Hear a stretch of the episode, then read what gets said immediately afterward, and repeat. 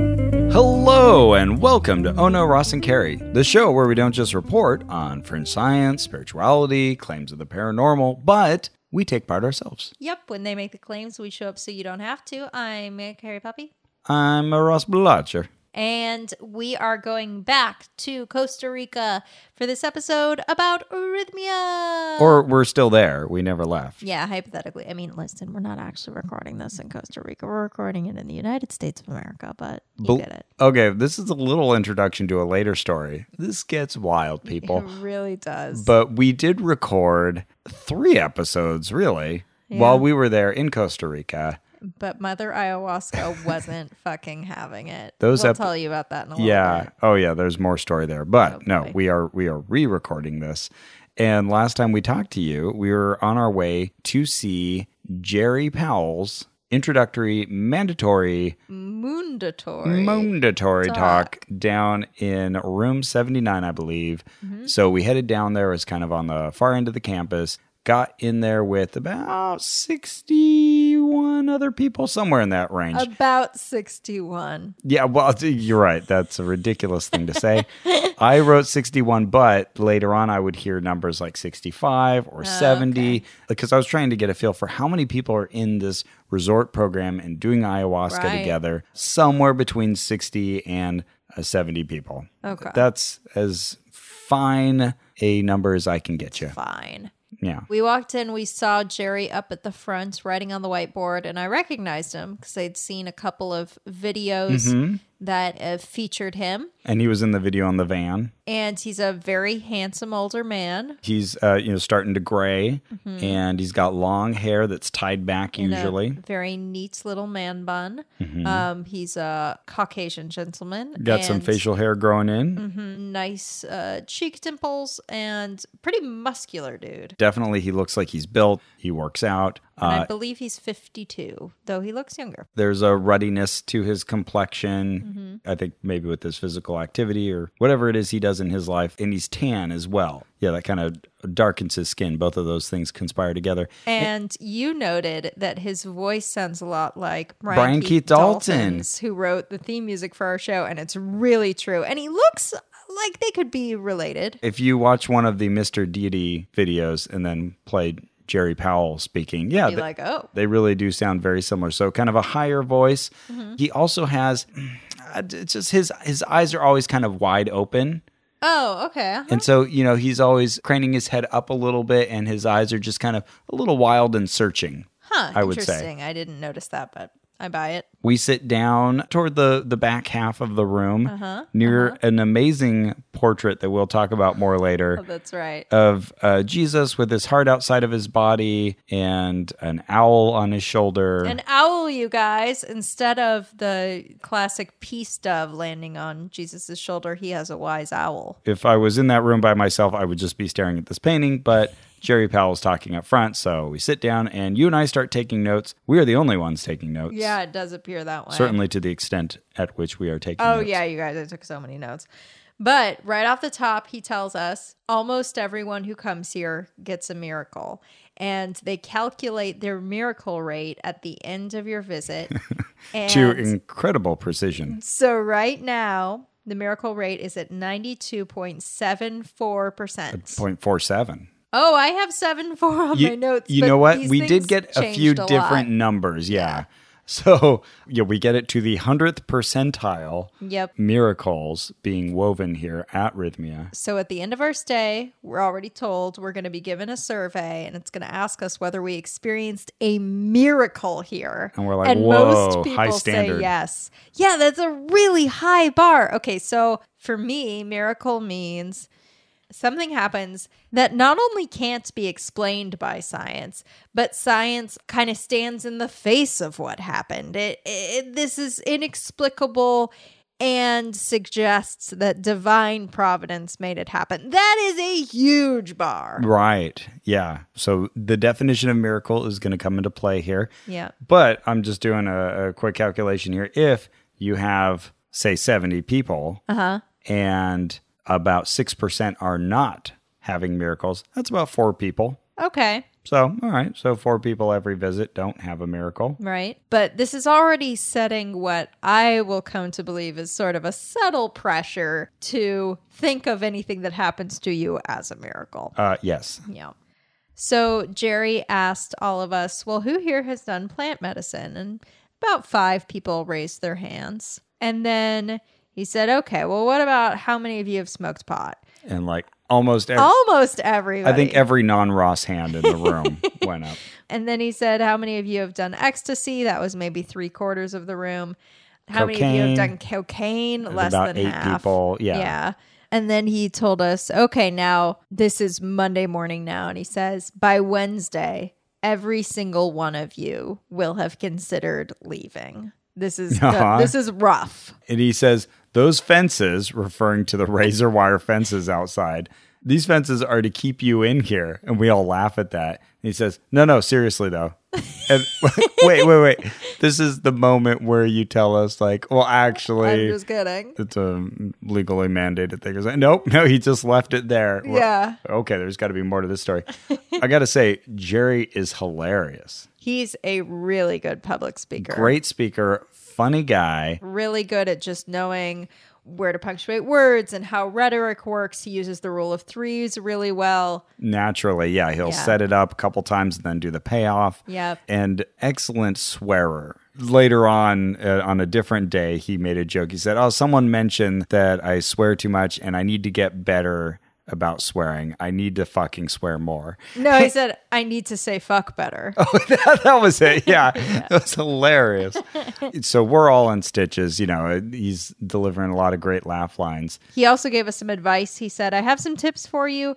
Do everything. Oh, yes. Don't try to outthink the protocol. Just do everything that's on offer. So we're getting a little bit of a mixed message. This was Right, supposed we to were be the told only one mandatory, mandatory thing. thing, Now yep. it's like, do everything. But okay, I guess we won't be forced. He said like six to 7% of people think they know everything. And Uh, those are the ones who don't don't get their have miracles. miracle. That's what I was thinking. This is what we call a closed system, Yep. where you have no access to criticism because you have reframed all your criticism as just that person's fault. this might become a theme. And so we're told that, you know, resisting just makes it harder. The medicine always wins. So stop trying to cheat yourself and just get with the program. So then, as you mentioned, he's a really likable guy, but he starts telling us a story of back in his life when he was not so likable. Yeah, he hasn't always been such a likable guy. Originally, he's from Scranton, Pennsylvania. The fake home of the office, he Yep. says, which is exactly how I know Scranton. Of So, course. Yep. And he said he was from a, a Catholic household, a very violent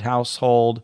Here's a common theme from our other investigations. He says he was a terrible student. He was kicked out of 11th grade. And he said he went to jail for seven crimes. He told a good joke that I had heard him make on other videos where he said, And I did commit my crimes, unlike everyone else in that prison. I somehow went to a prison that was all people who hadn't done it. Very funny. Good joke. Yeah, well, and clearly he tells this story in this detail every week. Every week. And- so lines are down pat. and I think in every interview he gets to tell Yeah. the story. And as we find later, he can deliver the story in whatever amount of time you need him to. Yeah, no, he's great. So he said in his family of origin, if you made money, you were a good person. That was the measure of a good person. Sad. And it didn't matter how you did it. You could go about it by dishonest means, but as long as you're making money, that makes you a good person. So he was praying in jail to get out of there. And when he got out of jail, he started his own business. He swore he was never going back to jail. Quickly earned like what, 140 million? $140 million dollar net worth in his 30s. Wow. That's more than us. Yeah. right. So he had that 140 mil, went broke during the dot com crash, started another business and sold that one for 94 million That at was age it. 40. Was that the one with the plastic surgery? I'm not sure which one was, but one was a website that basically I think was sort of a network for plastic surgeons. So at age 40, he's like, shit, I'm sitting on my 1000000s Mm-hmm. But he was kind of a dick, He was married, he had kids. right? But he says he was a drunk, he was a misogynist, he was a drug addict, he was a Sex sex addict, addict. Yep. Mm, Mm-hmm. and a wife beater. Not Yeah. the shirt, like he actually beat his wife. Correct. Yes, uh, an assailant. So really bad stuff. And he said, I was also just that loud, rich asshole no one likes. You know, I Uh-huh. could walk into a CVS and you would immediately not like me. You wouldn't know why. And then I'd speak and you'd know why. Which is hilarious. And, and why CVS? I don't know. he had had two suicide attempts, he right? says. Uh, he said he would get, you know, money, cars, women, none of that helped. Yeah. Uh, he was addicted to injectable Demerol. Yeah. So he mentioned that. Really scary. He says the more he consumed, the more he was empty. A common story you hear about people who fall into immense wealth. And I think the one thing that finally made him realize, oh shit, I got to do something about this was when one of his kids caught him while he was injecting. Right. Now I'm just going to hop forward for a second. I ended up reading his book, which is called Shit the Moon Said, a title that will make sense to you in a second.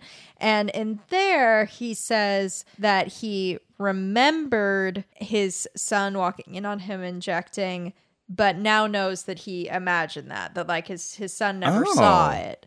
Which is kind of strange because he wrote Interesting. this book before he gave the talk. And then in Right. the talk, he said he saw, ah, but whatever. Memory's a tricky mistress. But either way, he got the impression his kid saw it and kind of had that moment of reckoning with himself. Oh my God, I'm shooting up Demerol in front of my child. So he looked up passages, which is a Her rehab in Malibu, we've heard of before. it is of complicated repute. Okay. I'll let y'all look up passages because that could be its own rabbit hole for an hour. So someday when we get addicted, we'll go to passages to do To an investigation on check that. it out for you. Knock on wood, that won't happen. So he committed himself to this rehab, and while he was in rehab, he met Dr. Jeff McNary, the staff psychologist, and he really, really liked Dr. Jeff when he met him. And Dr. Jeff was like, ah, "I have a full client list, but you know what? I'm really compelled by you. We get along so well. I'm going to take you on anyway." So they had this sort of like immediate connection. There was also a spiritual component where they would put people in a, a druggy buggy and take them to church to every week. Agape, which is Agape. a, a church here in LA that I've heard about a bunch of times but never been. But it's a real like new agey kind of place. hmm It's really funny. He mentioned that on Sundays he could go to church or the mall, and that's Those some- were his options. yeah, and I've heard that before about rehabs and other like wellness places like eating disorder treatments and Hmm. stuff. On Sundays you go to the mall or church. I don't it's like a specific dichotomy I've heard before. Interesting. Yeah. Okay. So he kept going to the mall, but finally said, All right, all right, I'll go to this church thing. So he found a reverend who would refer to God as a she. And he was like, What the hell's this? Like, hey, I you know, I'm no expert on this stuff, but I know God is an angry white dude with a beard. Exactly. So so I, I've just got to meet this person so I can tell them they're wrong. yeah, I kind of wondered if this is really how this went down. But so he tells some connection. I want to meet the minister. And then as Jerry's telling the story, he kind of throws this detail to the side, but he says, like, oh, and I had to pay some money to meet him, but whatever. I paid the money. And I thought, wait, what? Yeah, whoa, what, That's, weird. That's weird, but okay. So he has this great talk with the minister. They were instant friends as well. And so the minister said, I'm going to give you counseling. I think that you need spiritual guidance. I'm going to hook you up with a spiritual counselor, no charge. oh, wow. So that was all going well. Eventually, eventually his rehab experience was done. He leaves passages and he tells us yeah, okay, this part is weird. He tells us he's with two people, a movie producer, and he can't tell us the name, but we would know the name, Uh-huh. and a woman, Frida Lay. a woman named I I don't know if it was Frida Lay or Frito Lay, but he said the you know, the one they Frito-Lay- named the chips after. Yeah, he's like they named the company after her, and he didn't say it like it was a joke, just like it was a funny detail. So later, I looked it up, and Frito Lay was two companies, one called Frito and one called something Lay, and they merged. I was like, what? I love the thought that she told him the story and he just Yeah, believed it. she's like, that's my name, Frito Lay. Her name is actually like Meredith Yeah, Anne Jenkins. Margaret. Right. And that's a great thought. so uh, they they got together these three people and they said, "Okay, well, we're leaving passages. We'll go get a house together. We're going to work this out." But An hour after they leave, they get drunk. yeah, he said we stayed sober 55 minutes and then next thing I know, I'm like doing cocaine with hookers again or something like that. Yeah, my goodness.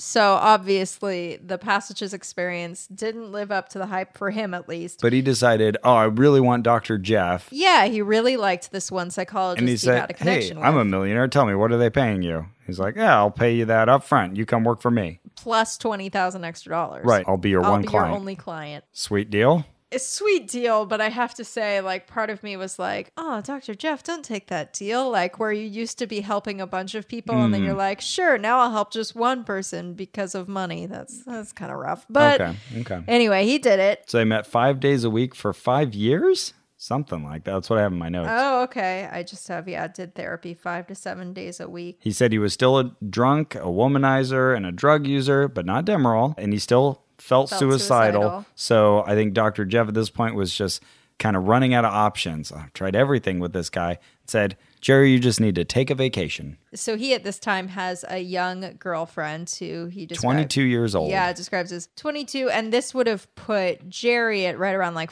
46. Okay. And so he says to her, Hey, I'm supposed to take a vacay. Let's go visit your family in the Philippines. Right. So They they, then- buy tickets. Yeah, he buys tickets for them, but then they get in an argument at the airport He rips up her ticket. and abandons her there and- Jesus. and goes to stay with her family? No, he said he went to the Philippines. He landed. He knew the family was there, like at the airport, but he Oh. just, you know, avoided them. Okay, okay. I was wondering about that. But then went to the couple's retreat by himself that he would have gone to with her.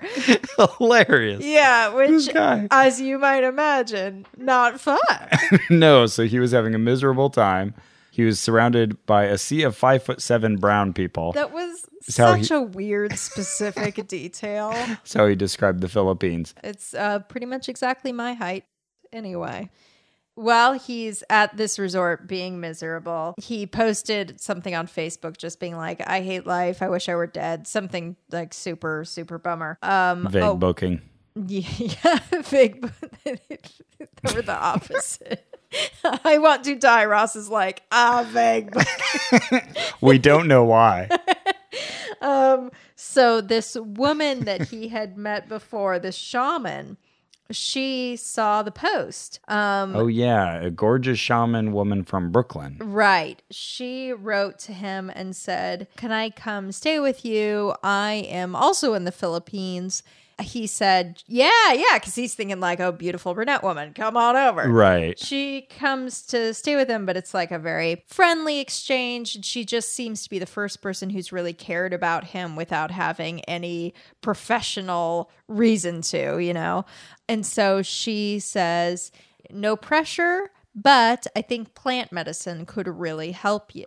And he said that she had known a guy who had gone to Costa Rica and done ayahuasca, though I'm wondering if it was truly ayahuasca at the time, and that he was changed.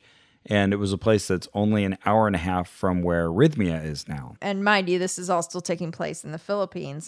So, you know, at first he thought, oh, this sounds like BS. But then she keeps talking about it. She's so earnest. And he's like, you know what? I've got nothing to lose. I'm going to book a stay at a plant medicine place in Costa Rica. And I'm just going to do it right now.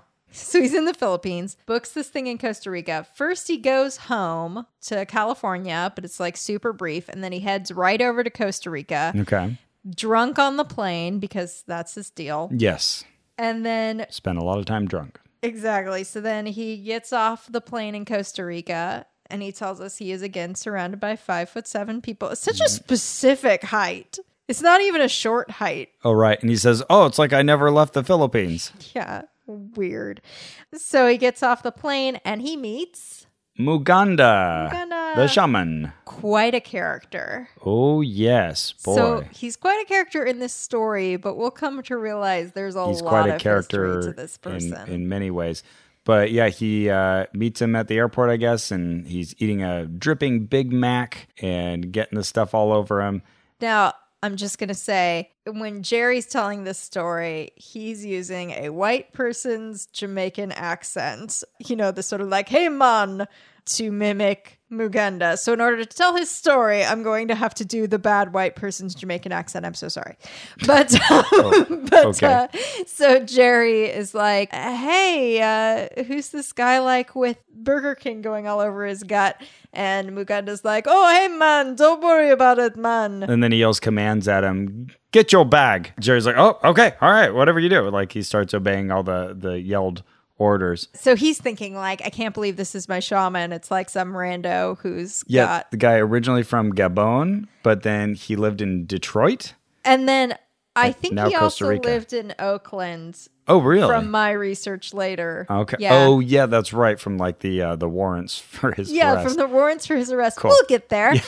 um, yeah. so, So, this place was uh, two thousand dollars per night. A nice little That's nuts. a nice little reference uh, in light of recent political comments. Uh, he described it as a shithole.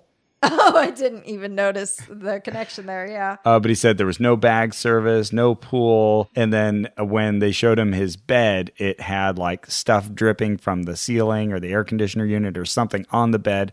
And he's like, no, this is disgusting. I want my money back. This is sick. Apparently, Jerry's like a real neat freak. He described himself that way. Yeah. So he just like couldn't handle this standard of cleanliness. So he goes outside and he just lays on the grass because he's so tired and Mm-hmm. he's drunk and he's just been from the Philippines to the US to Costa Rica. Right. And Mugenda tells him, You're actually doing your first plant ceremony tonight. Yeah, right now. Let's go to the temple. What? Go into the temple and we're doing ayahuasca.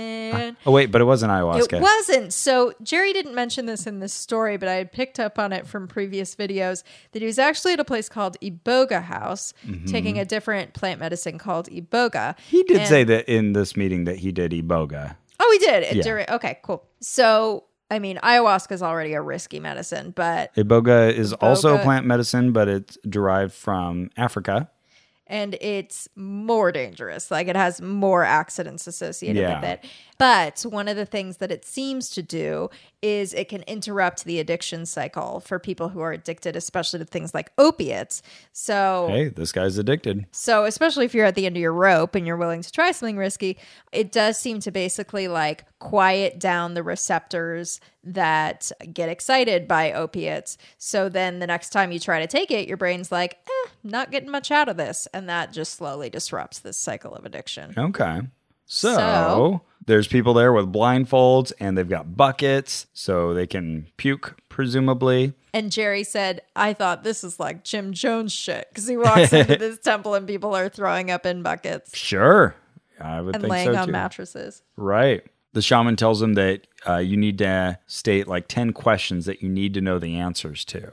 So he works with Jerry on that, coming up with questions to ask. and then he gives him a pill. So apparently, I'm guessing this was ibogaine, which is like a The extract from Ah. the Iboga. Hmm. extract. Yeah. So he said he took a pill and lays down.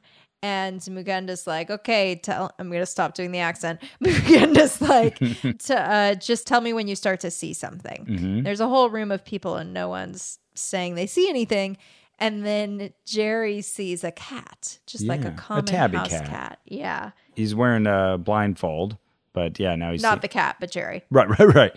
Uh, so yeah, he's seen the tabby cat, then he's seen a tiger. Yeah, so at first he's like, I don't want to say I see a cat. That's so lame. So then when he sees the tiger, he's like, I can say I see a tiger. Yeah, yeah. So he says, I, I, s- uh, yeah, I see a tiger.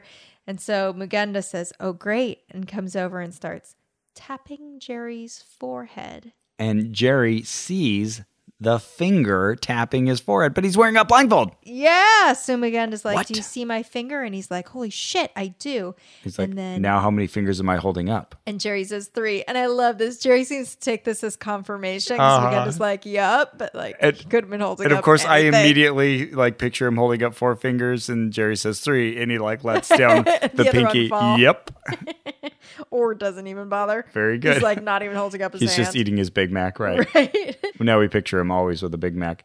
Then the ceiling disappears. well, he makes it disappear. Mugenda says, "Make Right. the ceiling disappear," and he goes, makes it disappear. Boom, done. Easy. then he picks out a star and says, "We'll jump to the star." So he does it. He starts floating up, and he has what I'd describe as an out of body experience. He Yep. looks down and sees his body. Here's just a little,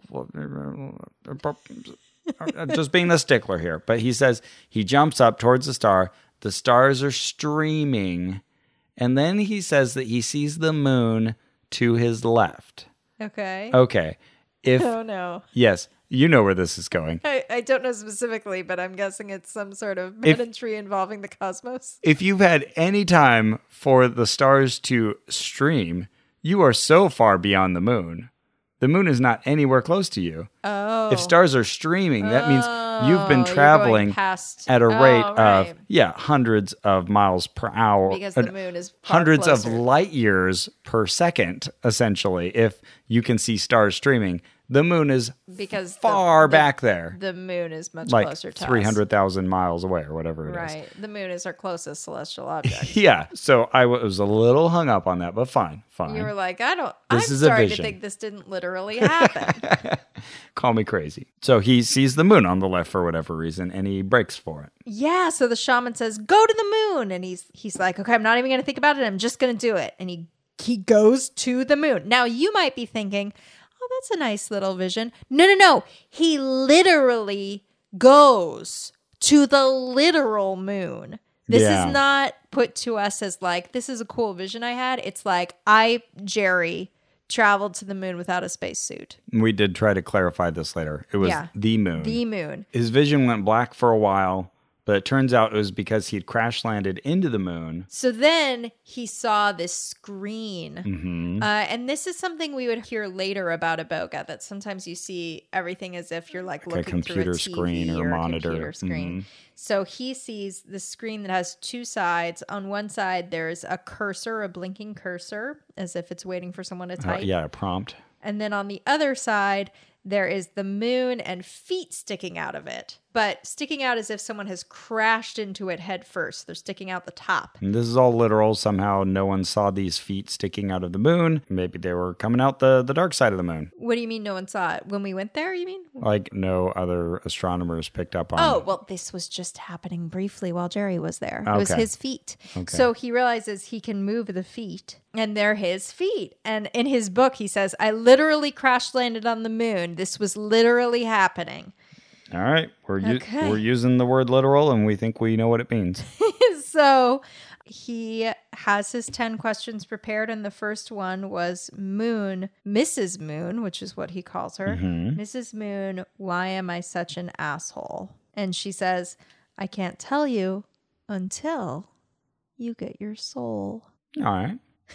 So you're fine with that part Sure. So he goes to Malibu in his vision, but he couldn't get himself to help because Right. his self is such an asshole. right so we've got two jerrys now we've got malibu jerry and costa rica jerry and costa rica jerry is visiting malibu jerry and begging him for his help Hey, hey, need to find my soul. But Malibu Jerry is like, nah, man, I'm not helping you. And then he says something like, I wouldn't help you if you were the last person on earth. All right. You're a liar, a cheater, you're greedy. And so Costa Rica Jerry says to Muganda, "Uh, I don't think he's going to help me. so Muganda says, You got to beg him. So he starts begging him. And Malibu Jerry says, Okay, listen, I'll help you if from now on you run every decision by me, your soul. Mhm. I like Malibu Jerry. It just sounds like Malibu Stacy. totally. so for the rest of your life, you have to check in with your soul. Yeah, those are my two conditions. You take me everywhere and you decide with me. So Jerry says yes. He has no plan B. Okay. Just gonna go with it. So Then he immediately turns three. well, The yeah. other so- Jerry does. Malibu Jerry. Yeah. So he starts walking with his soul, and Malibu Jerry, the soul, And they fly to Becomes- Scranton. Oh, becomes yeah. three years old. and he's like, fly with me. And this is Yeah. feeling very much like a Christmas carol at this point. oh, I think he said that, You will or he said it in the book anyway. Oh, did he? Okay. You will be visited by, three spirits. Goats. You'll be visited by three goats. so yeah, they fly to Scranton, where there is a Christmas party going on. So very Dickensian. Rocking They're- around the Christmas tree. Keep going. I'll just sing songs in the background. Wow, wow. So um, they go to his grandfather's house, hmm and there is a Christmas party with 25 dead people in the kitchen. Nah, not their bodies, but like people who we know are dead Mm-hmm. Right. are alive in this vision. And it's a white Christmas. It's snowing. Yeah. And they've all been dead for like 15 years. He even sees like a grape juice stain. This lets him know this is real. You can't have a grape juice stain in a vision, guys. so a voice tells him to go to the closet door under the staircase. And Yeah. He does. It's the And- coat closet. Right. And then he went on some tangent about how we probably don't know what a coat closet is. And I'm thinking, I know what a coat closet is. Anyway, but he, Closet where you put your coat. right. I get it. I get the concept. he uh but he opens it up and he sees his grandfather molesting three-year-old jerry and he says out loud that didn't happen hmm because he has no memory of this horrible thing and muganda says well call your dad ask him And Muganda does not hand him a phone. right This is all within the vision. right so His dad is already Oh. His- deceased. his dad had passed away six years prior Right. but he's able to ask him through plant medicine he asks his dad and his dad says Don't think you're so special. And in the book, he elaborates that his dad said it happened to me too. From this, he infers that he and his dad were both molested, but we can't confirm this because dad and grandpa are both dead. Right. But he says it explains so much about his life and his problems. This is why I messed up. yeah. So he goes back to the moon and she curses like a trooper, he said. Like a sailor. Yeah. And it's super funny. A lot like Jerry. Yeah. Hmm. Interesting. Worse than me, even, he says. She swears. and so then he asks her, What is the secret to life? And she writes the word truth like a million times. Right, Right. And then the word authenticity. at the end is punctuation. So she's writing this all on that second part of the screen where that cursor had been. Truth, truth, truth, truth, truth, truth, truth, truth, truth. Authenticity. So then Mugenda tells him to go see his grandpa, and he flies to a hospital. And now it's the last few hours of his grandpa's life. He has to even get on an elevator. Oh yeah, He told fly, us about yeah, he flies all the way there, but then he has to get on an elevator up to the seventh floor, and it's room seven eleven. These are all just more details that help him know that this is real. that. And he asks his grandpa, "Are you sorry for you know abusing him?" And the grandpa says, "Fuck you."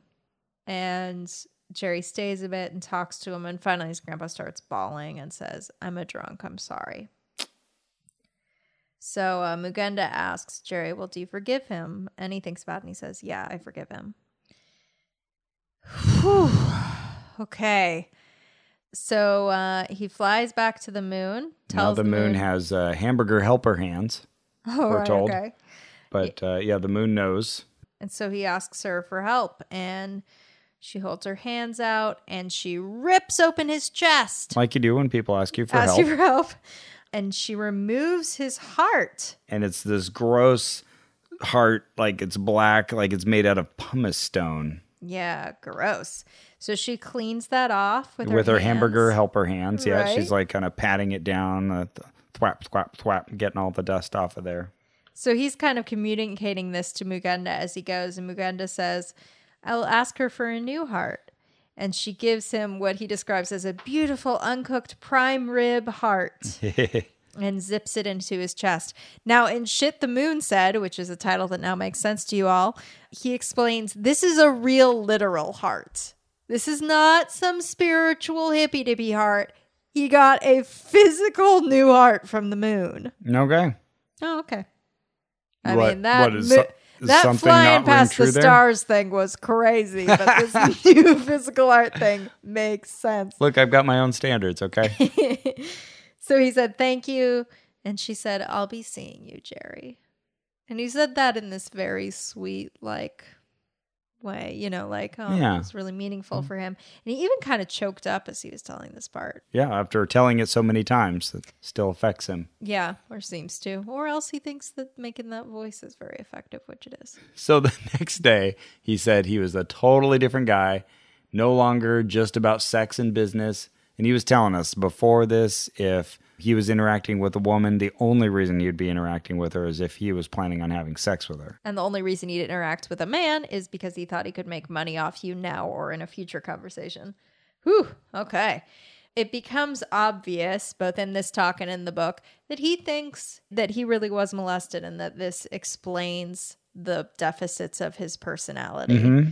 And it's not up for question. Anyone who listens to our UFO episodes knows that memory is incredibly fallible and imagination is incredibly powerful and can build memory. However, you build a memory, it feels just as real as any other memory. Now, that's not to say that you can never lose a memory. I used to think that was true, and apparently there are there have been cases of people actually like losing and recovering memories, but there are ways that you don't do it. You don't do it through hypnotic regression. You don't do it through taking drugs. It just pops into your own consciousness without anyone else saying anything to you, right? So this is already pretty suspect. Yeah, in our Bayesian analysis of this, I don't know where to put the marker of how likely this is. It's greater than zero that he was molested. Okay. Those yeah. things do happen, Yes. but it is less than 100. There's a big range in there. And he has no outside corroboration of this. Right. As we, we do ask him later. Yeah. And he doesn't, just as a reminder, he doesn't remember it happening. He Right. just viewed it happening. And now knows that it did. Yeah, and now uh, remembers his grandfather as a molester. Yikes. So the next night, he does the medicine again, and the moon told him to start rhythmia. I think he said he was doing this like three times per week, 43 times afterward. Like he, he did this a lot, Yeah, wow. this very heavy, uh, risk prone drug. Yeah. But yeah, he had additional insights from the moon, and that was the takeaway. You need to start this rhythmia place and use your money for that. And he says to us, I'm not special, picked, or chosen. I'm not a thought leader. I'm just a dude who was told to do something by the moon And He said he spent eleven million dollars already, and th- on rhythmia. three years later, it's not profitable. He says it will be in uh, like ten to 10 fifteen years. 10 or so years. yeah, it'll become profitable. Uh, and he told us that light workers and light warriors come here. Which is appropriate. They had a little Facebook group that was named something like that. Yeah. For all of us, we had our own little Facebook group we could join. That'll come up later. so he dropped all his other businesses and he's just focusing on this. And he said one of the big focuses of the week will be trying to help us merge our soul and our ego. Oh, I just remembered a fun little extra story in there. Okay. As he was having these visions, he had this big plan. He was going to start a new gentleman's club called the Cockpit, yes. and like they'd have them at airports, and it'd be so clever because they're far away from schools, and it'd be like strip club with meals. And the moon told him no cockpit, No cockpit, sir. Good pun, bad business. so it was a cockpit block. Yes. So he tells us that a big focus of the week is going to be merging our souls and our egos because, in Jerry's theology, Mm-hmm. everybody splits in two at some point, usually during their childhood. Your soul and your ego split apart. And most of us stick with our ego and kind of sublimate our soul. So this is kind of like a Horcrux in What? Harry Potter. Look, when you talk about splitting your soul, 85% of our audience is thinking of Horcruxes. I think of Fight Club. Okay. Like Tyler Durden. Yeah, being one side of the personality. Oh, gotcha. Okay. Spoiler. Okay, so then so then once you've split, your big goal in life is just to be right. That's what we all focus on when we're ego driven. Uh-huh. Okay. but we need to get back to union with our souls so that love can be our primary motivator. Oh, yeah. Okay. So before the split, we're interested in love and being loved and community. And then after the split, right. We just want to be right. And a lot of us just start filling ourselves up with gunk so that we Sex don't and have cocaine and that kind yeah of stuff. so we don't have time to fix ourselves. now he starts he has this diagram up on the board like a venn diagram you've got these two circles and they're intersecting in the middle and there's a cross coming down from them It's supposed to just be like a human being, like a stick Yeah. figure, but it looks very much like the universal symbol for female. hmm Every time he wrote that, I was like, "Were two women merged into one woman?" Oh, that's a stick figure. but he says that bruce lipton had seen this and said oh man it's an ankh which is an egyptian symbol usually signifying death Yeah, life, the universe, and everything. huh. Something like that. So at this point, we take a quick little break. yeah And I got a question in right before this Oh. break. ooh I said, Well, what should I know if we do the tincture ah instead of the typical plant medicine? right And he said, Nothing. It is exactly the same experience. really Yeah. Mm-hmm. okay well th- so noted This will be important later. So, I just want to take a step back for a second. One of the things that I would call a pink flag, not necessarily a red flag, But a pink flag in groups is This when this white flag got uh, in the laundry with the red flags. Exactly.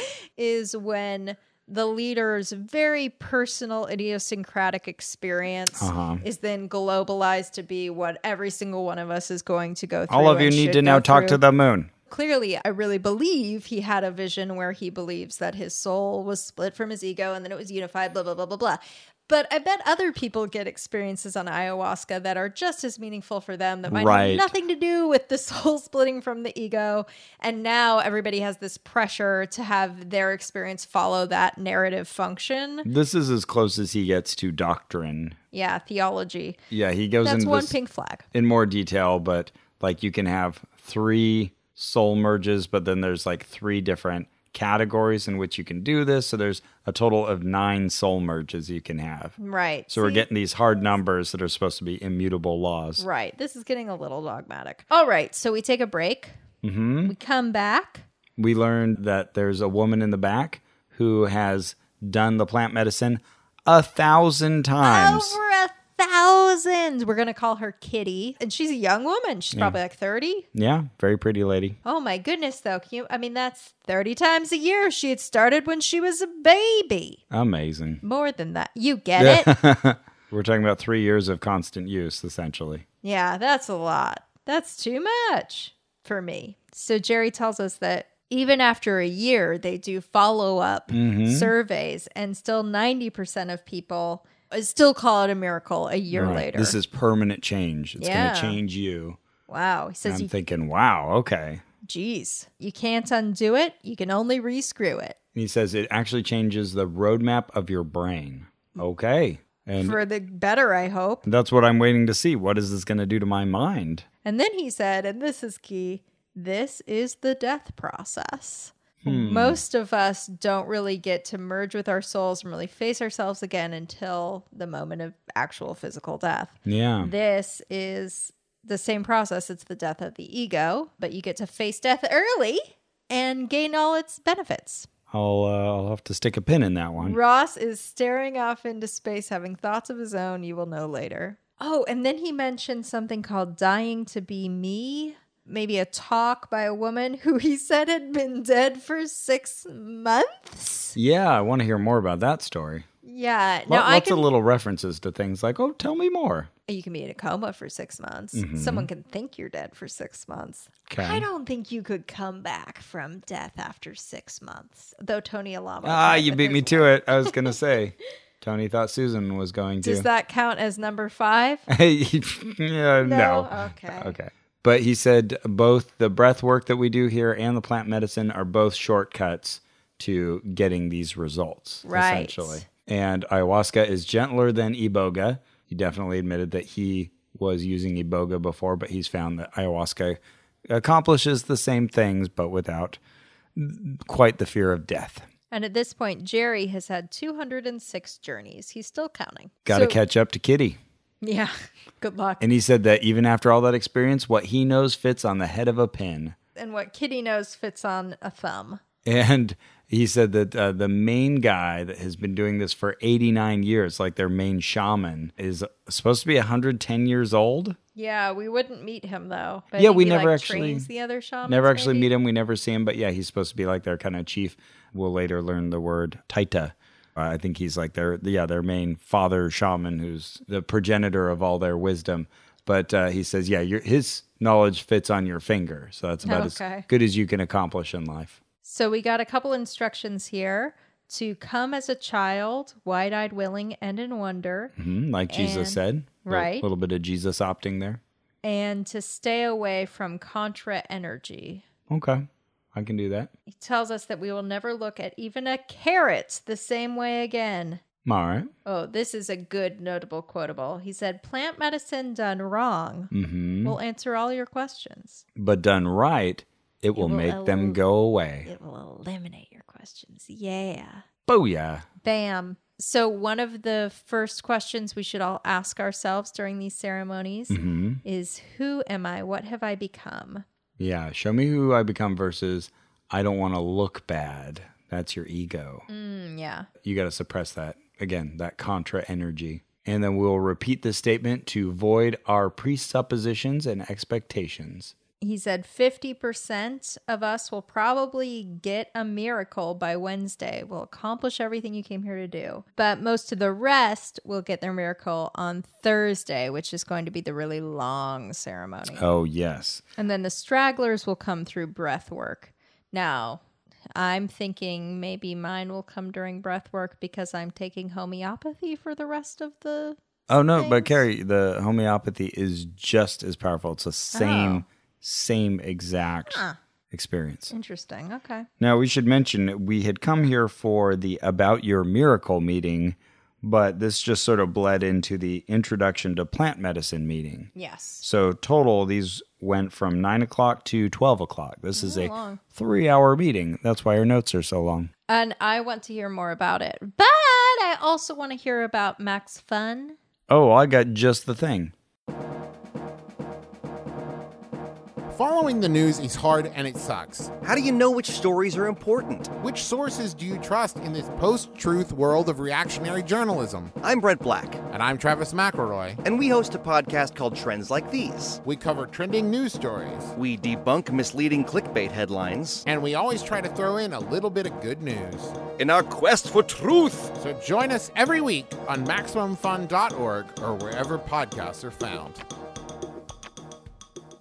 That was indeed just the thing. So before the ceremony begins, we'll all be praying to a greater power and we will ask the greater power to tell us who we've become, to heal our hearts, and to merge us back with our soul at all costs. hmm We learned specific things about ayahuasca. The plants heal by order of priority. Mm-hmm. So they come in, they- they have an intelligence. They know what they're doing, they learn you, and then they do what needs to be done. He says, drink it, tastes good. That got a good laugh from the people who Right. already knew it Man, doesn't taste it good. tastes good. Oh yeah, I think uh, ayahuasca is known to be pretty disgusting. it wants to break you down and it has to honor your intention. So be clear with that intention.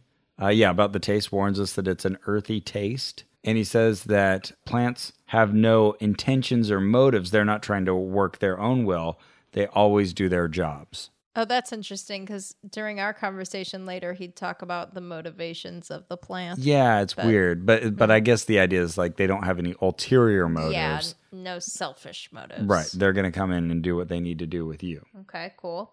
So then he tells us there are four types of journeys you can have. Mm-hmm. One, and this is such beautiful reframing, one is a body journey. Yes. This is where you have pain, you throw up, you shit, you're shaking, you're sweating, you're peeing, you're crying, you're laughing, you're yawning, you're vomiting.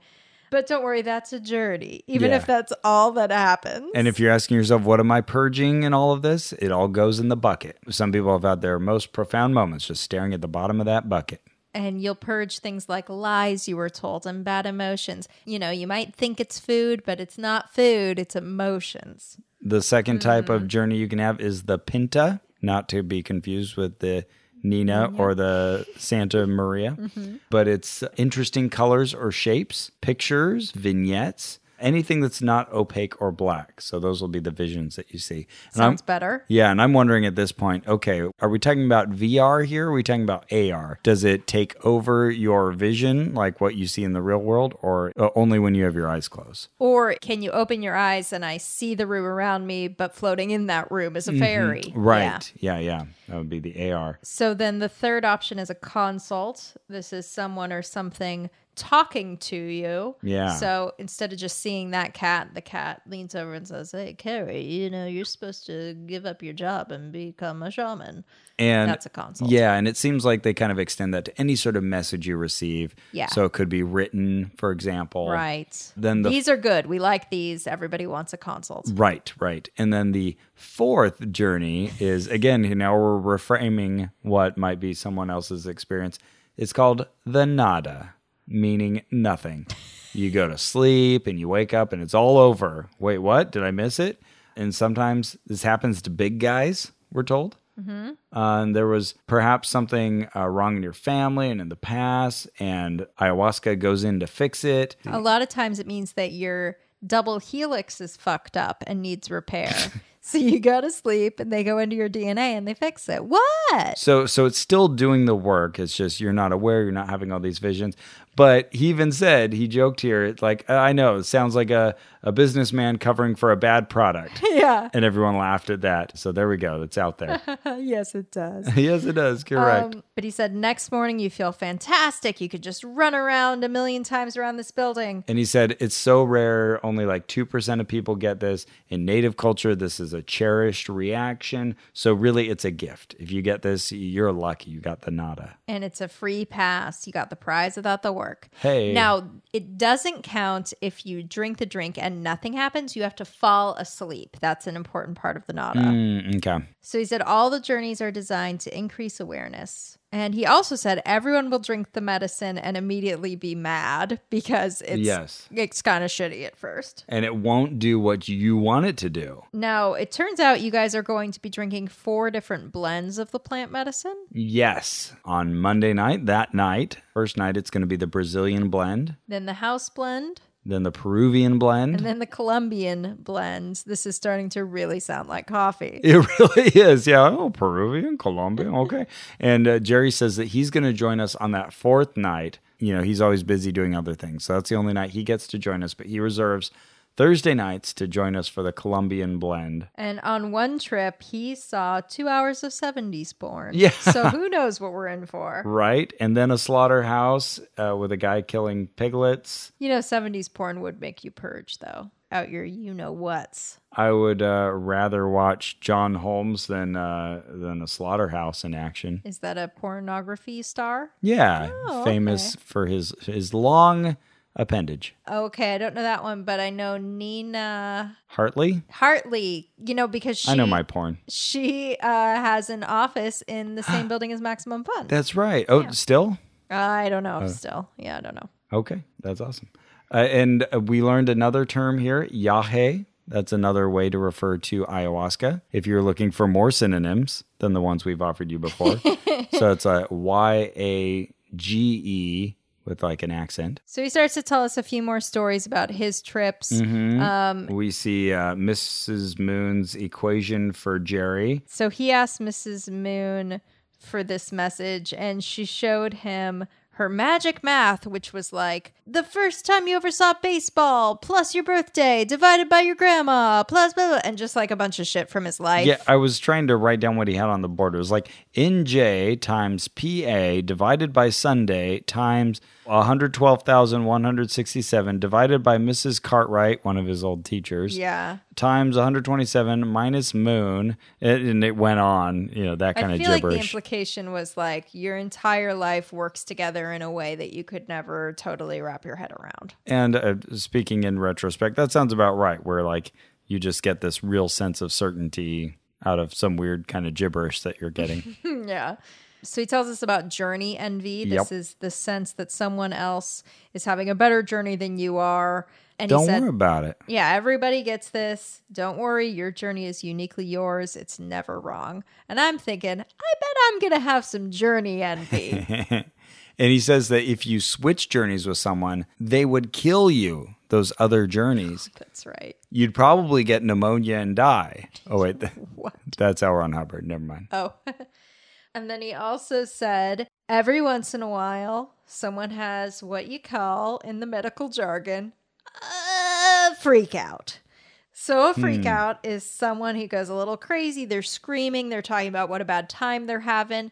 Listen, they're not really having a bad time. um often the next day you'll talk to them and they had the best experience of anyone in the room. Yeah, he mentioned there was this one guy who was just screaming and he seemed miserable, but he talked to him the next day, like, Oh, how are you doing? And the guy said, Oh, man, I had this amazing conversation with God. It was so cool. So, you know, if you see this, don't worry. The shamans have got it figured out who's in trouble, so just don't worry about it. And All if, right. if you're having a bad experience, that means like it's doing its job and go to what's hard, which Right. reminds me of kind of like the improv maxim, you know, like go for the the uncomfortable, like Mm. go straight to the thing that you don't want to do. Do it. So, uh, yeah, we're told not to shirk that responsibility. If it gets difficult, just dive right into it. and he said the freak out happens about one out of every 300 people. We'll see how that holds up. One with, out uh, of 300, huh? You say? Yes. Okay, that's interesting. We'll see how that holds What? up. But he says, focus on you. Don't focus on anyone else. the closer the journey is to what you need, the more you're going to want to leave. Mm, right. So, uh, uh, all of these things clearly are just bracing you for when it's going to get shitty. Yeah. You need to push through it. I think the justification he would give is just like in therapy, facing your biggest problem is going to be hard but worth it. So, same thing going on here. And he even says, you know, the molestation I experienced and didn't know I had experienced, that was driving my subconscious my whole life until I saw and faced it. So, he gives us some good instructions about what to do during the ceremony. He says, after you get that first drink, you're going to go back to your mat. You're going to lay down quite a while, but they'll call for a second drink. If you can hear them and if you can get up, go, Go ahead for the and second do it. drink, Get the yeah. second drink. And also says, like, don't think, drink, just let it do its thing. Don't try to outthink it. 77% of you will have sacred surgery. So, sacred surgery. It almost feels like that should be a different journey, like a fifth journey. oh, man. Yeah, this sounds so intense. And 77% later on, he says 73.82% of you okay. will have uh, sacred, surgery. So, sacred surgery is where something is wrong in your body and helpers go in and repair it physically. So you have the sensation of being opened up. and given surgery without anesthesia, he says it can be very painful. It'll be located in a specific place. So you know, oh, they're working on my jaw, they're working on my bones. Sometimes it's Jesus doing the surgery, sometimes it's Martians. right. He warns us of all this. And then he tells us that he watched a one inch diameter tumor disappear. A lady's tumor physically disappeared. And then he tells us his own leg grew. It used to be a little shorter than the other one. He wore a spacer in his shoe for 20 years and then he didn't need it. and he says, If you believe this, it will happen to you. Now, this is really important, obviously. He even says in Shit the Moon said that all illness, all disease comes back to the splitting of the soul and the ego. And that if you get those things merged again, your diseases will disappear. Uh oh. That's not good. Nope. That's not a good thing to say, Jer Jer. Nope. Here's why. That's not true. That Nope. can't be true. Are you telling me that 100% of people who tried ayahuasca don't get cancer? What? Yeah. What are you doing? Why would you say that? Don't like that. Huh. See, This is page 123 of Shit the Moon Said. He asked the moon, How can disease be healed? And she said, Reconnect the soul with the body. And then once that occurs, you're responsible for nurturing yourself through nature's food. All right. Oh, boy. Well, there you go. Well, shit, the moon said. uh, we're warned to wear loose clothes, stuff that you can easily get off because you're going to be confused and trying to go to the bathroom. Make it easy on yourself. Don't worry about throwing up. Not a big deal. You should pray your intention into the medicine, speak it if you have your wits about you enough to do that. He also said we would stand against the wall first, but that didn't happen. Nope. He said if you feel sick, just get on your knees. You're going to pull your bucket up. Make sure your shoulders are lower than your butt. So you've got a nice uh, little um, downward dog kind of position. I think with the standing straight thing, he was telling us to like keep your back straight for 35 to 40 minutes at the beginning. And Oh, a I lot, don't A remember that. lot of people did that. Some didn't. Okay. Yeah, try not to throw up at first, but when you do, the puke is going to sizzle. So it gives you that perfect stance to keep your butt up a little higher than your shoulders and help it get right out and, Yeah. and cleanly. probably not bad advice.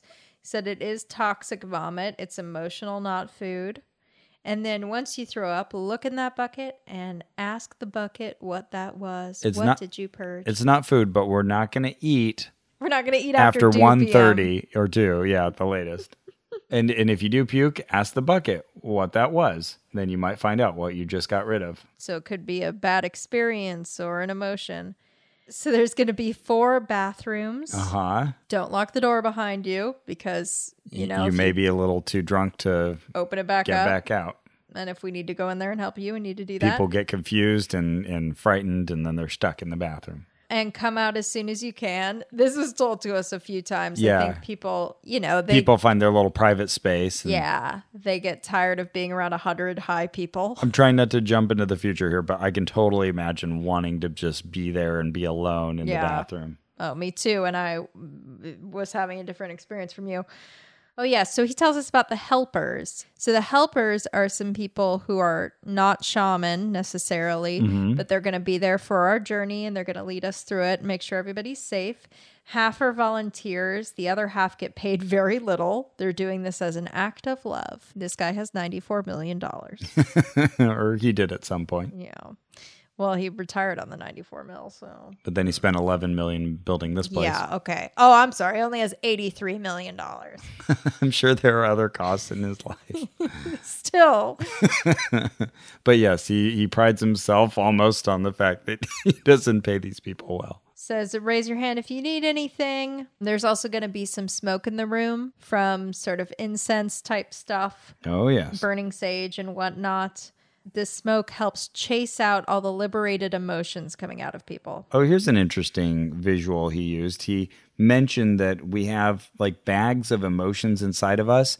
They're all these Yeah, little plastic bags. Yeah, little plastic baggies, and they they hold all these gross emotions. And ayahuasca goes in and it dissolves those little baggies, and then all those emotions just are finally released, and they come out and they're gross, but you got to do it. This is one of those things where you can tell this visual like really nailed it for someone else. And Mm-hmm. I'm sitting there going, I don't, this doesn't land for me, but okay. Yeah, I can picture it. I can from that picture it. description. I All right. just like I can feel like for someone it was like, yeah, plastic bag. Oh my god, that's so insightful. And I'm Okay, like, okay, okay. plastic bag. Okay. Okay.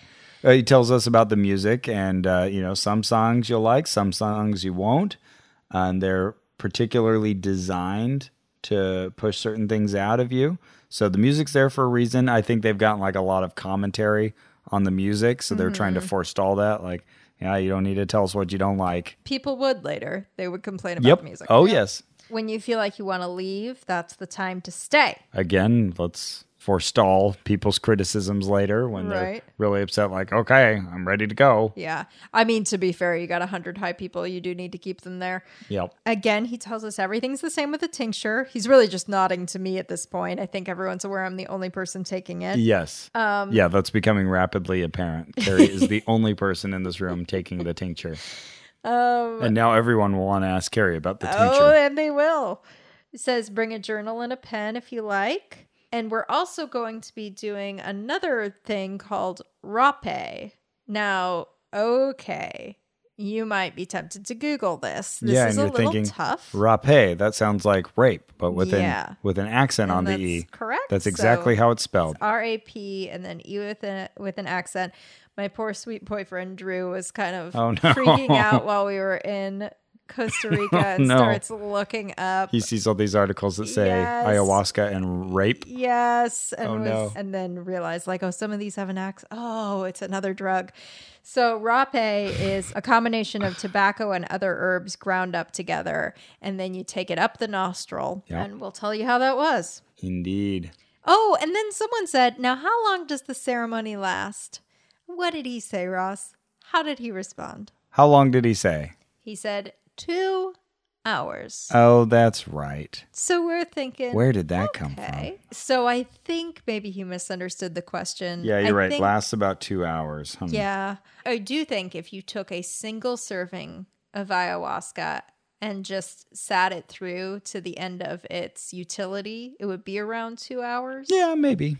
That, maybe. that felt about right having witnessed it. if anything, I would guess that was a short amount of time. But yeah, Yeah. it's yes. It's on the short end for sure. But we'll see that the ceremony lasts longer than that. I asked a question because I was really curious about how much we'd remember. And he said that you remember maybe about 40% of what happens. Uh, some things will come later, uh, but that's when he encouraged us to bring our journal and our crystals if desired. They asked us to bring no phones. Mostly because it'll distract you. Don't want to be there checking Facebook while you're on ayahuasca. Might say some things you regret. That would be so funny. Oh, can Post- you Posting imagine? on the OnRack page. Yeah, you do not want to be doing that on ayahuasca. no. Say that much. So then he called up Kitty to give us a little um, talking to. hmm And she said that she works with the mother, and the mother is again one of these nicknames for ayahuasca. She said, The mother and I have a relationship, I have a partnership with her, and the shamans also have an agreement and a relationship with her. So she works with our help, but it's always the plant doing her work, not us. This is also where she informs us that everyone administering this will also be using the medicine. Oh, yeah. Okay. Hang on. So, I mean, I've heard this before that the shaman has to, but part of the selling point of this whole deal Uh-huh. was that if anybody's in trouble or even worried about being in trouble, they'll go down the hill to the ICU. And now I'm thinking, wait, if all the helpers are high, also, are they even going to be able to tell that someone's in trouble or Who's freaking watching the out? watchers? So it becomes apparent who this is going to be me. I'm going to be the soberest person in the room because I'm taking some fucking homeopathy. But also at the same time, it's going to be the exact same experience. Oh, yeah. But yeah. hmm correct. hmm So that was our first time with Jerry. and uh, a lot of deconstruction over these three hours just of what his experience has been and what we can expect from our experience Yep. going in tonight this night monday night to experience ayahuasca for the first time But first, let's have some lunch. yeah because this is going to be your last food for a while Yeah, because again, we can only eat up until 2 p.m. So I had sauteed veggies, pumpkin soup, rice and lentils, and some tiny cookies with coconut water, pineapple juice, and coffee. guys this food is great Oh my gosh, it was so good. And here's an upside if you are not doing the plant medicine, you can drink coffee, whereas the rest of your cohorts cannot. But we do get to drink. Uh, they had pineapple juice. I learned every day I could just go up and ask for pineapple juice, and they'd give me a glass with, you guessed it, pineapple juice. I asked for half pineapple juice, half coconut water. Very good. So while we were at lunch, we talked to a woman who told us that her husband had stage four colon cancer. Oh, yes. And they've tried conventional medicine in the States, and they actually moved out to Costa Rica because Costa Rica has this cutting edge stem cell therapy that we will learn about later. Oh, such a sweet lady. Yeah. So nice. She figures into our story later. And at these meals, this is a great time to be talking with all the other people. So at this point, our conversations are all about where you came from, how you found out about rhythmia, but everybody we meet is delightful. Oh, yeah. Mm. Delightful. Great people. Um, and later on, our conversations will take on another tune. But uh, yeah, at this point, we're all just getting to know each other. so then we took a little break. I went to put on extra deodorant because it's warm in Costa Rica. It is very warm and humid in Costa Rica. And it was time for me to also schedule my Dead Sea cleanses. Oh, yeah, I'd managed to do this already. I had my scheduled times to cleanse and be massaged. So you have to go up to the front and schedule your own, like, specific little appointments for them. So I And then did they that. show up in your app if you've got the app. But oh man, this was really annoying. I had to wait 30 minutes for someone to come back. They said, Oh, hang on, be right back. And it took them half an hour to come back and make my appointments. Really? Yeah. Oh, hey, Carrie, I got something right here. Guess what I got? Uh, tonsillitis. No, no, thankfully, no. Um, a winning personality. Well, yeah. Yeah, sure. I mean, thanks. Okay. Uh, TSA pre-check. That would be nice. That- That's quite a process. Yeah, no, it is for sure. but not like the global check-in. That's, Oh, that's an even a bigger definitely. process. That's why I don't have either. Uh, no, neither of those things. Disneyland annual pass. kind of, but no. LA Public Library Uh, oh, card. th- th- this isn't happening. I guess. KCRW membership discount Okay, it's. card. I have a jumbotron. Actually, I have two jumbotrons. Jumbotrons. I love those. Yeah. Well, this one happens to be for Ran from Talia. Guess what Talia says? Uh, okay. I think Talia says something along the lines of Randy, yes, you. Thank you for being the coolest friend and for so many hours of fun and heartfelt conversations about, but not limited to, Gravity Falls, lighthouses, horror stories, and the McElroys using your name for everything, much to your hilarious frustration. What? I, that's exactly right. How how did you know that? Well, she also said, "Here's to listening to more Ross and Carrie together. I love you with all my heart." Oh, that's nice. We have another jumbotron. It is from Ellis. Who is it to? Sarah. So Ellis says, Happy Valentine's and first anniversary, love. The past year I've spent with you has been amazing, and I can't wait for the next year with you. I love you. Oh. And we love you, Sarah, when we just like you, Ellis. It's a weird, complicated love triangle. It really is. but we're glad we could help you to share your love. It's the ARC triangle, Hey. but with the Affinity, romantic Ross, and feelings. Carrie. Exactly. so next, you went to a relationship workshop. Yeah. I was still stuck at the front desk. Yeah, so there was this Christian de la Huerta relationship workshop. I went down there at one o'clock. I think it was the same, yeah, same room that we had been in for Jerry's talk. So it started as a breathing exercise, had us kind of follow our breath, do that sort of thing, a little guided meditation that Christian walked us through. He's a, I don't know, how, how do you describe him? Good looking fella in his maybe early 50s, late 40s. Early 40s, maybe. Yeah. Yeah. Relatively tall fellow and solid build to him. He's in the front of the room. I, ca- I came up this time. I wanted to. That's weird. I don't like sitting in the same area of the same room multiple times in a row. Oh, interesting. so I Okay. went to the front to All sit on right. the little side section and look at him from that angle. He told us how breath and spirit are the same words in many languages. And then he also reassured us that we can all open up here. All the things that we say are safe and confidential. And then he pointed out that there is also a camera at the back of the room recording. They produce a lot of content, which we'll learn about later. There's like a whole Rhythmia Live thing that you can sign up for and get videos. So this was being recorded. So there we go. Everyone laughs at that. One of the things we had all agreed to is that we could identify speakers at this conference, but we wouldn't say anything to directly identify any guest's identity. Yes. So, so you're protected there as long as you don't stand up and say, I stole a bunch of stuff into the camera. yeah, and then everyone knows Veronica is a thief. Exactly. Christian then informs us that there is a difference between men and women. Oh, okay. What is it? There's an imbalance of power. Oh, okay. All right. I'm with him so far. Okay. There's a human sense of self, and that's what sets us apart as people. Uh-huh. And he even, I was thinking, like, oh, well, what about like a mirror test? And he even mentions that and mentions, oh, okay, so some animals can kind of pass that, but Mm-hmm. still, we humans have this much stronger sense of self and this ego. So he starts I talking don't know about that. how people know this unless they've been some other animal. and so he says that our ego split in our evolutionary past but Okay. doesn't give any details about you know x number of yeah, I millions thought of each years Hmm. of us did it when we were in childhood. ego's not all bad you don't need to kill it Okay. so then we read this poem that comes from a course in miracles the diminished self the ego is quite literally a fearful thought the ego is your belief the ego is confusion in identification this fragment of your mind is such a tiny part of it that could you but appreciate the whole you would see it instantly that it is like the smallest sunbeam to the sun, or like the faintest ripple on the surface of the ocean.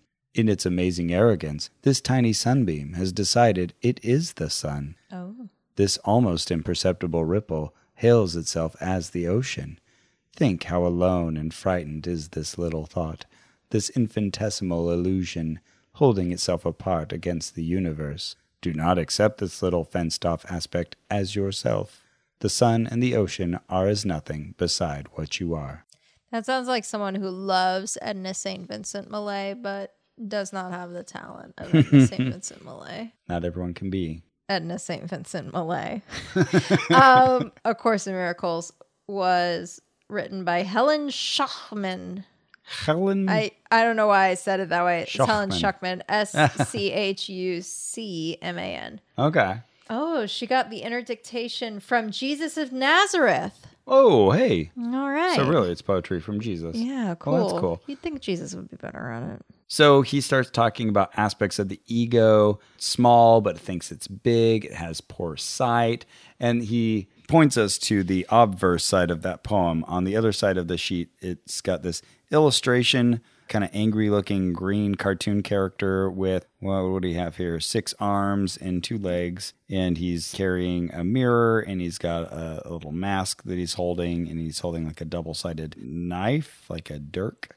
And It's also one of those very bad political cartoon styles where he's holding a bag that just says past. and then he's got little band-aids on him so yeah the christian is letting us know these different aspects of the ego He's fixated on the past. Yep, bag. Okay. He hallucinates on the future. He's got the uh, monkey mind, so you know he's easily distracted. And uh, he's having us list on the board various other things. So we're all just throwing out, oh, protective, trying to be combative, or uh, labeling yourself the victim, or uh, calling people superior or inferior. I think you arrived around here somewhere. They finally released you from the front desk. Yeah, no, I finally booked my appointments and was able to come down. Ah, okay. So yeah, we're learning all these different aspects of the ego. So it's not all bad, but we need to learn how to keep it kind of in check. It's important that we resolve our relationships with our parents so we can stop dating them. That got a good laugh. Cute. He started going into just talking about his own personal relationships. He mentioned he'd had a seven year relationship that was just for the sex and that just ended, so clearly fresh in his mind. He also had an agent who wasn't responding to him at the same time, so he thought, oh, okay, this might have something to do with what I'm putting out into the universe that I've got now two people who aren't responding to me. So then he realized, well, there are other people in my life who I'm not responding to. And so he decided to change that instead of worrying about what he was receiving. And then he said, wise. as soon as he had that revelation, then both of them called him within the hour. Uh, within the hour. Oh, wow. Yeah. Okay. Yeah. Hmm. Yeah, he said, ask yourself how you're doing the thing you don't like done to you, which I do think is good advice. It's something that I've thought about before. And one of the things that comes to mind for me is that, like, I hate taking advantage of privilege and power. But one of the things that I don't bother to do is worry about, like, who made my stuff. I'm not very good at making sure, like, this thing wasn't made in a sweatshop. It's a value I have, but not a value that I necessarily see through in my life. So I got a chance to reflect on that. Yeah, you mentioned that we otherize problems. We find ways to blame others. When we take offense, that is our egos in action. Okay, maybe sometimes. Uh, but he says, "Oh, we're not talking about being doormats, though. This is this is all about personal empowerment. So maybe having it a little bit both ways there. We used to know everything was energy from spirituality. Religion has told us that a long Oh, time. yeah. Now we know it from Quantum physics. All right, yay, quantum physics. This is like if you had a Ross and Carey bingo card, quantum, quantum physics and quantum mechanics would be one Right. square. Yep, yep. And they are now filled. We are reminded that it's important to be like children and leave our emotions on our sleeves. To be vulnerable is courageous, not weak. he references uh, like a seesaw. He uses that as a metaphor, just saying that we tend to vacillate from extreme to extreme, and we need to like, kind of level that out and not become so reactive. Okay. That's, yeah, that's a good good mental image. Yeah, and I'm having just watched Jerry's talk. I was watching Christian, and he doesn't have like the same charisma or power of Jerry, but he has this very like He's soft quiet, spoken. Mm-hmm. self assured presence. Yeah, he's mentioning how he's kind of learned to nip ego in the bud and just sort of catch it before it really flares up. And uh, I thought this was a clever line. He said that the ego went to law school. It's always building its case. Cute. And you had to leave early for something. It was time for my colon cleanse. Oh, fun. Okay. And I, I wasn't sure where you were going, but I saw other people were leaving and we are only halfway into this talk, but he had just gone into the Q and A period. So he'd kind of shared a few small things that he had prepared and a lot of general observations, but now it was just people asking him about controlling ego in different situations. And I thought, oh, this doesn't, Mm-hmm. get it. this doesn't seem essential. Yeah. I think we covered the main point. So I, I also snuck out. You know what you did? I think you went and edited. That's right. We had an episode of the podcast that was due out. I needed to go work on it. So I did that. Well, I, it was time for me to have my first colon cleanse because when I went up to the front to schedule, they Yeah. were like, eh, how about in half an hour? And you've never done this before. I hadn't. Okay, so if you go back to our colon hydrotherapy slash master cleanse episode, you'll recall that Ross did the far more humiliating, uncomfortable thing, and I did the more painful thing, Master the cleanse. master cleanse. But I never got to do this. got to do this uh, experience of putting a Only thing in our up my lives. butt and, and pooping out into a tube. Yeah, So fun.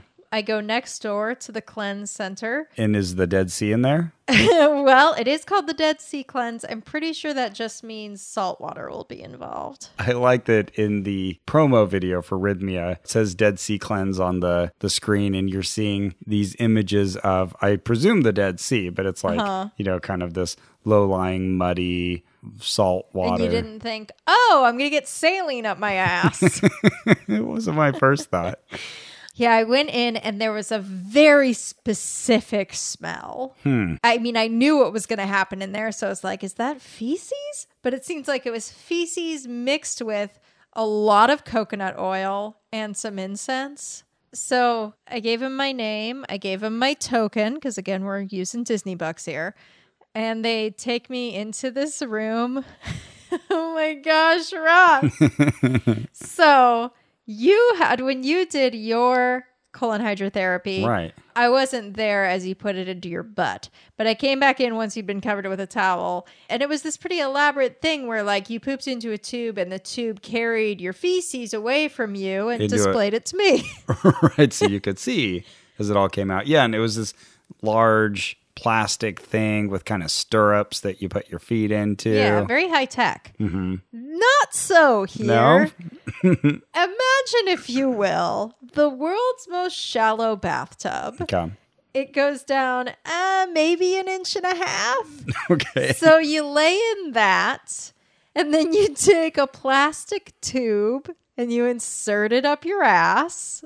You can use coconut oil to all make right. that They more give you a comfortable. little coconut oil. Okay, so you're sitting in the tub, you have the thing up your butt, and then in front of your um, nether regions, there is a drain.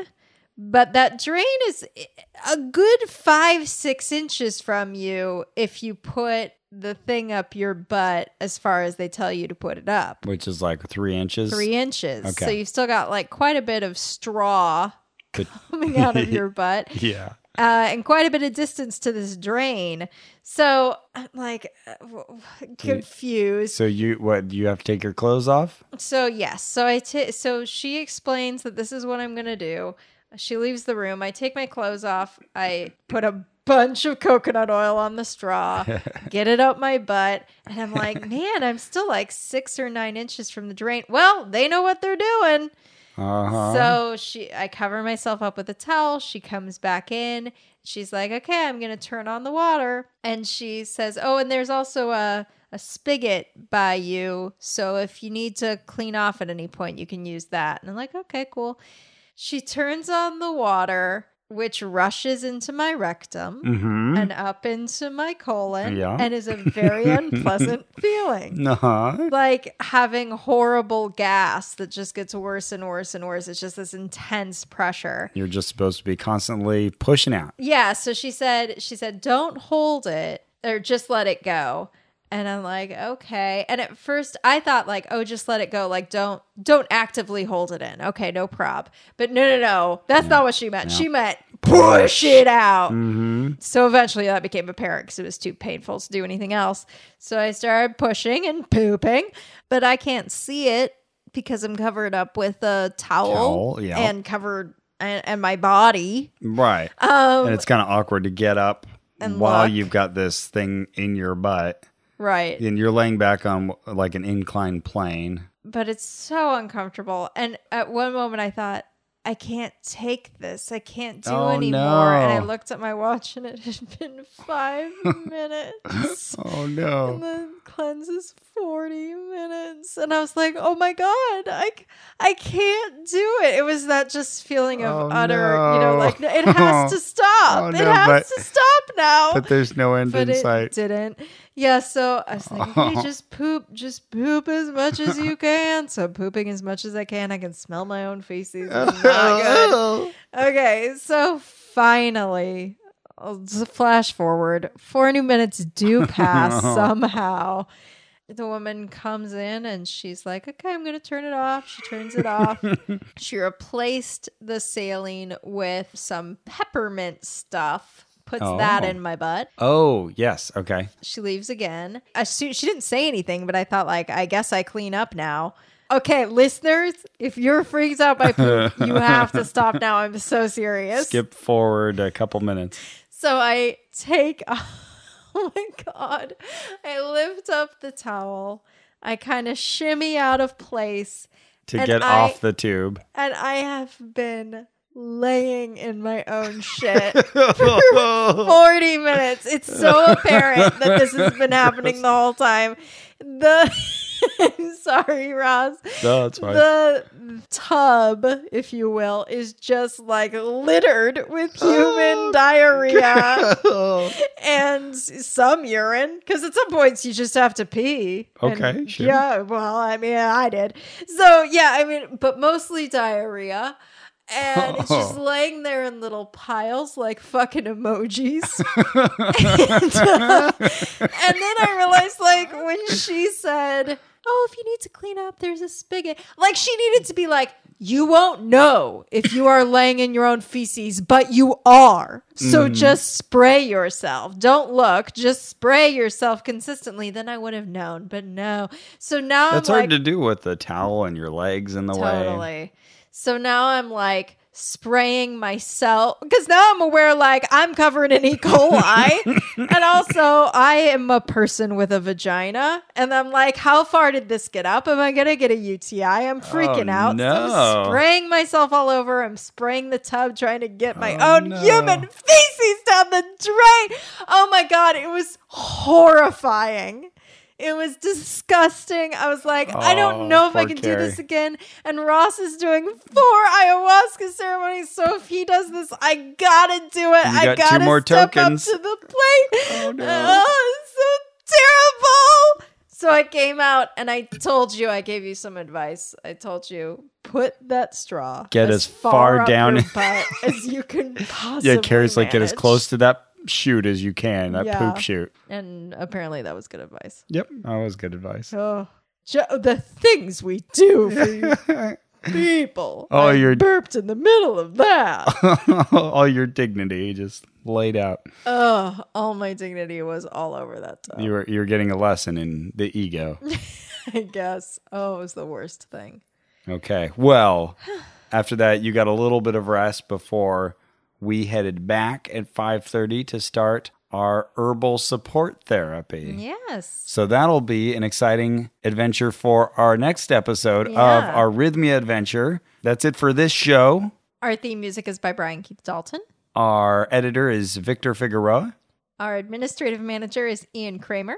Our Facebook page is facebook.com forward slash onrec. That's where you go to find all the fun stuff happening. And our legal support was provided by Matthew Strugar. That will come up later in this investigation. Oh, indeed it will. You can support us and our investigations, make all this possible by going to MaximumFun.org forward slash donate and uh, sign up there. Let them know you listen to us. Yeah, there you go. And you can also follow us on Twitter at twitter.com forward slash oh no podcast. Sometimes we retweet people who were involved in previous investigations like Linda Moulton Howe Oh, you never know what'll come out of her face. or Fingers. And remember, And he starts yelling, Fly Foster, men, fly Foster. And he said, Now look to your left. Do you see the moon? And I thought, This guy's done this before because he knows exactly where the moon is. He said, Now, Jerry, fly right to it. So I flew to the moon. When I first started, the moon was only this big. And it started getting bigger and bigger and bigger and bigger and bigger. And I'm flying fast and fast and fast. And all of a sudden, everything goes black. The only thing that I see is a TV screen, and on that TV screen there was an old-fashioned cursor, like from a 1980s Radio Shack computer, and a video of the moon. And I looked hard, and I could see my feet sticking out of the moon like this. So I went headfirst into the moon, and and when I figured out what was going on, I took my left foot and I wiggled it, and I watched on the screen my foot moving like this. I thought this is amazing, right? You write out 10 questions and you give it to your shaman before you have this experience. I said, Why am I such an asshole? And the moon's typed, Hi, Jerry. I can't tell you unless you go get your soul first.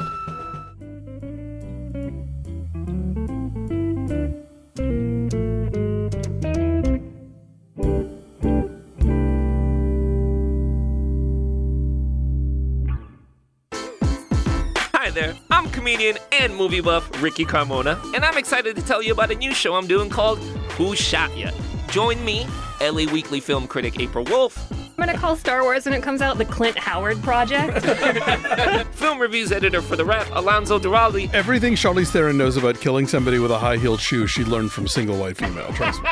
and our dope ass friends each week. I think we need to end this pernicious belief in our society that there is anything remotely fuckable about rich dudes who are emotionally unavailable. So if you're tired of whack opinions and you're looking for a smart, funny film discussion show, check out Who Shot Your Son. That's what we do. And you can find us at MaximumFun.org or wherever you get your podcasts. MaximumFun.org. comedy and culture. Artist owned. Listener supported.